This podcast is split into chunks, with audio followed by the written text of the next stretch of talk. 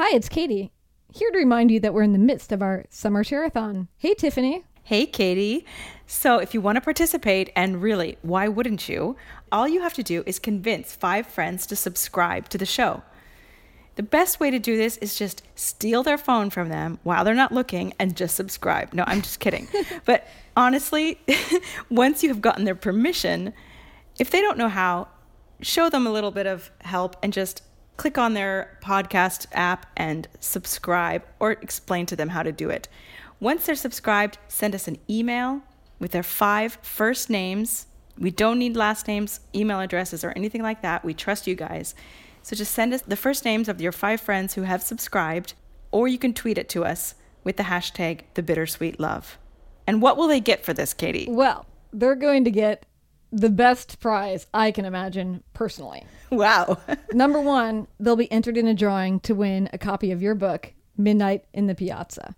Secondly, everybody who participates in the share-a-thon by sending us five names of friends who they've gotten to subscribe gets to hear a secret episode of the show that no one else will get to hear the truth or dare episode now by participating and getting your friends to subscribe, you also can submit a question or a dare that you want Tiffany and I to do out in the world.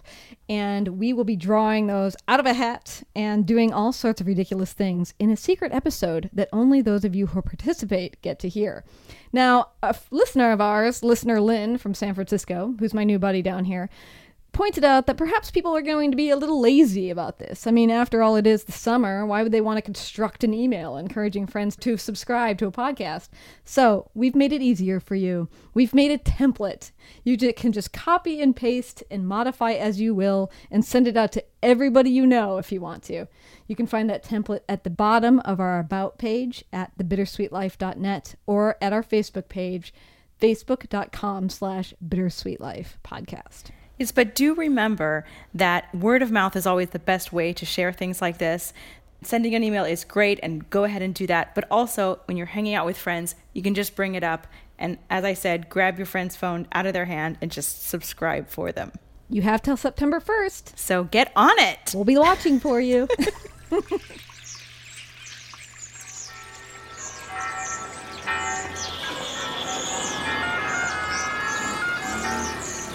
Welcome to Rome. This is The Bittersweet Life with Katy Sewell and Tiffany Parks. Hello, this is The Bittersweet Life. I'm Katy Sewell. I'm Tiffany Parks. We're sitting here, what, right during child playtime hour in Piazza di San Cosimato? Exactly, Piazza San Cosimato. Lots of kids around because there's a playground in this square. It's it's 6 p.m.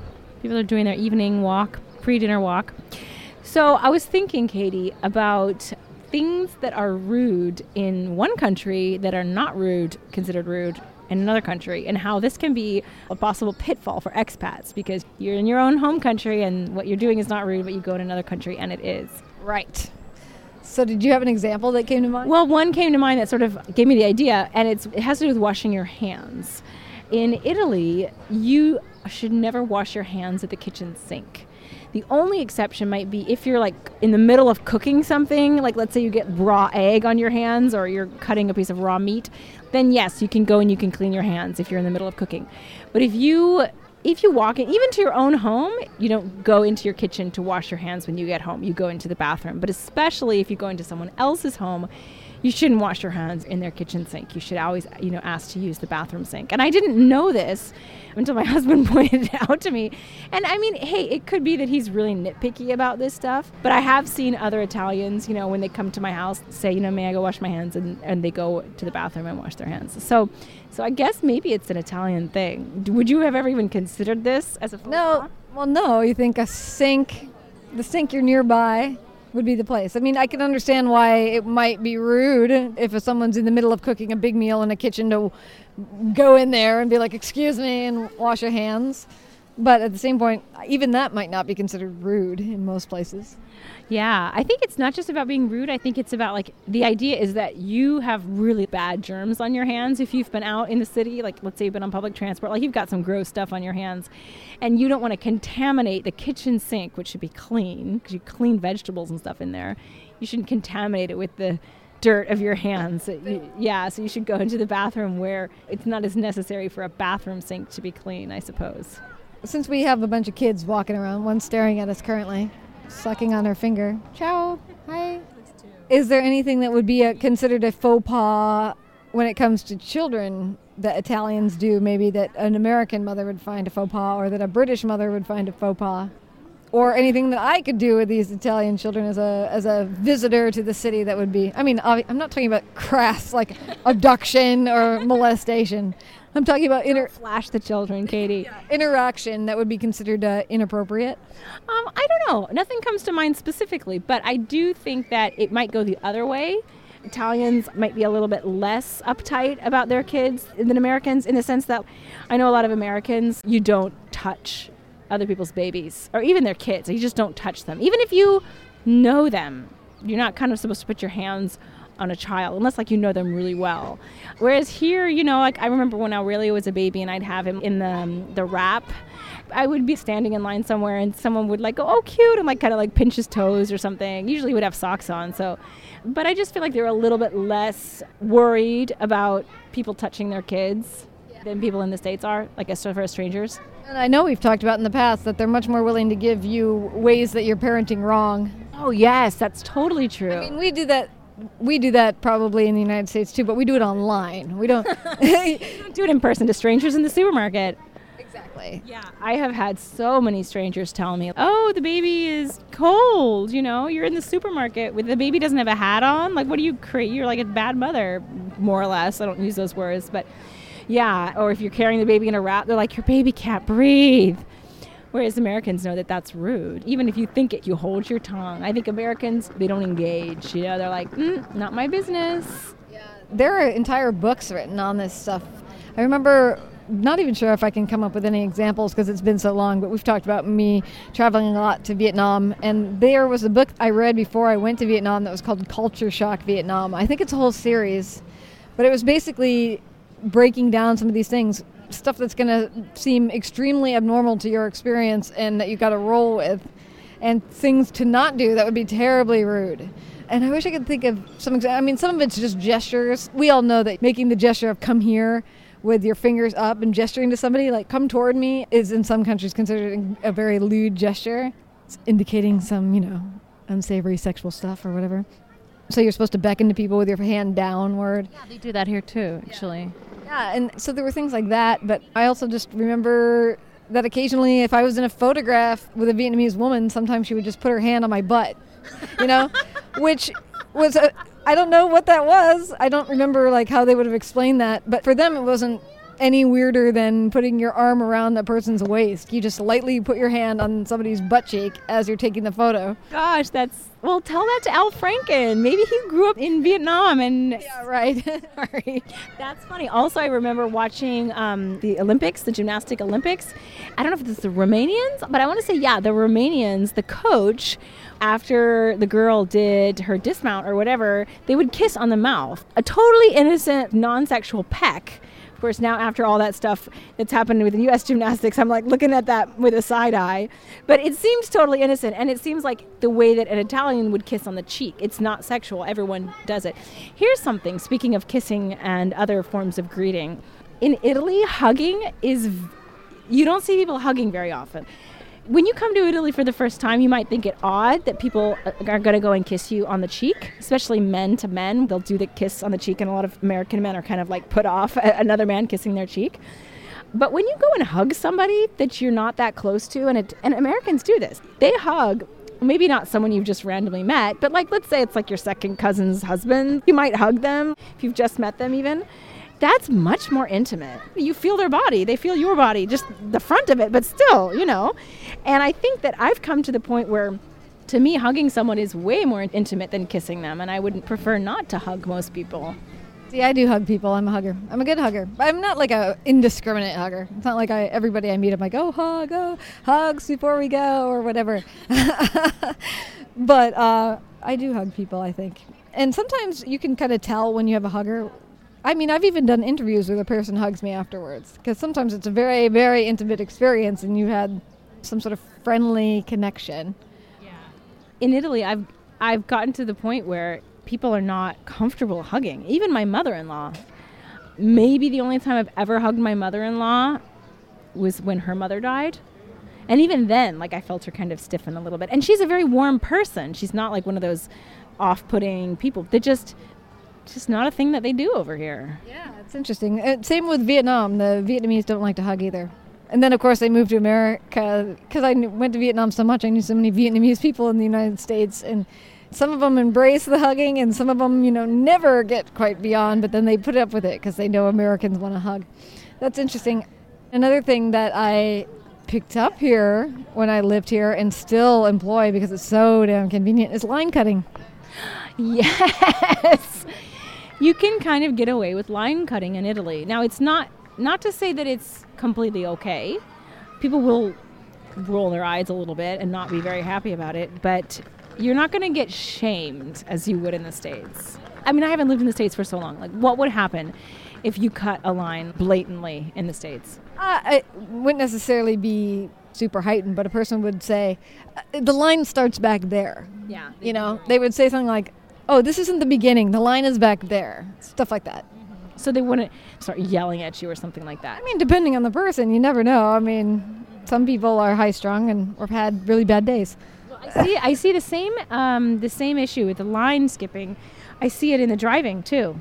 In Italy, you know how you got your exit coming up, and everybody in the right lane is gonna is gonna exit, and they're all way backed up, and the other two left lanes are like going nice and quick. There's always that jerk rides that middle lane until the very last second and then cuts in. And in the states, you can't get away with that because nobody will let you in. Like you just they don't they won't let you. In Italy, everybody does it. Not everybody, because if everybody did it, it would be total chaos. But just enough people do it that I come across this every single day on my way to work. When I first started driving to work, I would, of course, you know, get myself in that right line and wait in my turn. Good Seattle girl. And I would get up there, and these people are trying to push in, and I think they'd be pushing in not right in front of me, but like three or four cars in front of me. And I'd be like, hey, like, don't let them in, don't let them in. And they always let them in. I guess it's just not as much of a faux pas here, which I can't really get the point. I can't get it because obviously the peop- there are people who wait in line, because otherwise there would be no line. True. So what do those people think? Those people who do wait in line, what do they think of the people who don't? Aren't they annoyed? Well, in some cases, too, I feel like after living here and after being in more chaotic places, I feel like sometimes people, in, at least in the United States, I don't know about other places in Europe, I feel like they just sort of queue up, not always knowing what they're queuing up for. you see a line, it's somewhere near where you need to go, and you just get in line. because they're so used to having to patiently wait in line. The other example that I remember from going through the UK, I was in London, and maybe they do this, I don't know here, but in the UK, if there's an escalator, if you're going to stand on it, you stand on the right, and the people who are going to walk, walk up on the left. Americans just cover the path. If they're going to stand, they and their partner, whoever they're with, will stand side by side or with their bag next to them so that nobody else can get past. And I find that terribly obnoxious after traveling for so long, but Americans would never think to have a right of way. That's funny that you say that because I guess I haven't taken a lot of escalators, at least not recently, in the States or in places where people are trying to get somewhere in a hurry. Because in Italy, it's kind of like half and half. I would say more than half and half. I would say about like 75% of Italians, at least Romans, like will do that. They'll stand on the right, walk on the left. But there's just enough people who don't that it's very common that you get stuck. There's like 20 people waiting and they want to walk, and there's that one jerk who's standing there. And I always thought, oh, in America, they don't do this in America, but, but maybe not. No, they do. America probably taught them that. my thought was that Americans didn't do that. That Americans were more polite and that they knew to stand on the right. No, no, no, no, no, no. Mm-mm. Don't you know Jerry Seinfeld, the comedian? Every single time I'm on the escalator and Americans are covering it up like they always do, I think of him his one comedic line that he said, "It's not a ride, people." Because it's not. They get on it like it's walking up. It's not even an option. Well, I mean, I think that you can. Everyone has the choice. If they don't want to walk up the escalator, they, they have the uh, the right to stand, especially if they have a suitcase or they're tired. But they should stand in a way that allows other people to get by. That's what annoys me. It's not the fact that they're standing; it's that they're covering the whole thing. Well, what about Japan? Walk into certain rooms and keep your shoes on. We've talked about that. I did that on accident once. Uh, I'm good at playing the stupid American too, though. Um, what else? I mean, this is part of what's so great. Is also it's a it's kind of a microcosm of how you break down cultural stuff because we all have a cultural things that influence what we do, but we also have cultural things that are what's appropriate. And part of traveling that's so interesting is realizing that what's culturally inappropriate where you're from is like a non-issue in other places that you go. Yeah, I mean, it, it makes you wonder what is it about that culture that values this over that? Why? Why do Italians value hygiene so much and they don't value Pasteurization. Yeah, or they don't value people's time. I feel like I feel like Italians do not value other people's time. How so? Well, they make you wait. You know, they're always late. That's a totally Italian thing that I think in America is not acceptable. Like to keep people waiting for long periods of time. Italians do that, and it's not really considered rude. It's just considered normal. But even like not letting somebody by on the escalator, although you say that's an American thing too, I just feel like it's not being considerate to other people's temporal needs. Can you think of an example of when you made a, a large faux pas in a country while you were traveling? Oh, geez. I don't know if it was cultural, but I just remember we had these foreign exchange students come from Paris when I was in, in high school. And I went over to stay with them one summer. And I just remember the mother, she was a little bit, a lot anal. Like she was, I think, OCD or at least obsessive compulsive personality disorder. She was obsessed. And she was always getting mad at me for something and I just felt like I could do nothing right. It was awful. I felt so self conscious. But I don't necessarily know that it was cultural stuff or if it was just her. But she definitely made me feel bad. And also, same sort of situation when I first moved to Rome. I was living with these distant relatives of mine, and the mother of the family was also very, very clean. It's common for Italian women, I think, to be kind of obsessively clean in their homes. And I didn't know that when somebody washes the floor, because my mom never, I mean, I honestly don't remember my mom ever washing the floor. I mean, ever mopping. I mean, I guess she must have, but it wasn't the kind of thing where, like, oh, you know, you can't go in this room now because the floor has just been mopped. Like, I just don't remember that. And this woman had just mopped the floor, and I walked in to the room, not with shoes or anything, like just with socks. And she just like gave me this look of death, like I was evil, like I should know that you don't walk onto a floor right after it's been washed. So I, oh, and also same family later that year. I was really late. okay, now I just gave people, just people who are late, but it wasn't technically my fault um, because because my phone wasn't working, and I didn't know that her husband, this distant uncle of mine, was downstairs from my apartment waiting for me because my phone wasn't working it was Christmas Day, and I was supposed to go over their house for Christmas lunch. And I got there, and she was just mumbling about under her breath all night, all day about how 2 p.m. We've never had Christmas dinner at 2 p.m. I mean, 2 p.m. Like, oh, the God! I mean, how the it's a it's like a, a scandal. 2 p.m. I mean, Christmas dinner at 2 p.m. It was just, you know, maybe that was cultural. Like that was just not the right time to have Christmas dinner. I don't know. Yeah again, that could have just been her personality. I think it's probably always a combination of both. Because somebody who's really polite and really kind is never going to make you feel bad for a faux pas like that. I don't think. Yeah, I, I do think that there are certain cultures that have certain types of interactions, slightly more passive aggressive cultures. I don't know that this is also a cultural faux pas, but sometimes there's like a lack of awareness or scale. And what I'm thinking of is I met this girl once in Vietnam who she was poorer than a lot of the other people I knew there. So she sort of felt and expected she would never ever be able to afford to go to the US, but she was very interested in like what kind of common life was like in the US. And so we would talk about it, but because I went to Vietnam back and forth multiple times, I decided that one time I was going to bring her a book that I had made of very common things. What an a- advertisement from inside the paper looks like. What a leaf that I knew uh, didn't exist in Vietnam that was in the United States looks like. Just sort of common things. What a cartoon strips were like in the in the paper. And she loved it next time I went to her house, she showed me, oh, here it is. I look at it all the time. Next time, however, when you give me something like this, can you make it smaller? Because it was like a not a photo album size, but it was like a, a, a journal size book, so it was tall. And she lives, of course, in a really tiny place with eight other people or something. And so this book, while she loved it, took up so much space. And this one shelf that they had, for me, of course, I wouldn't, coming from big, grand America where everybody has too many rooms in their homes, I wouldn't have even thought that a smaller journal would have been the way to go. Yeah, that's true. That's interesting. Just you telling me that story made me think of one more story, and then we're going to have to end. It's going to be a short episode today. This story was told to us by uh, our mutual friend Suzanne, and I don't think it's her story. I want to say it's like her mom's story or something.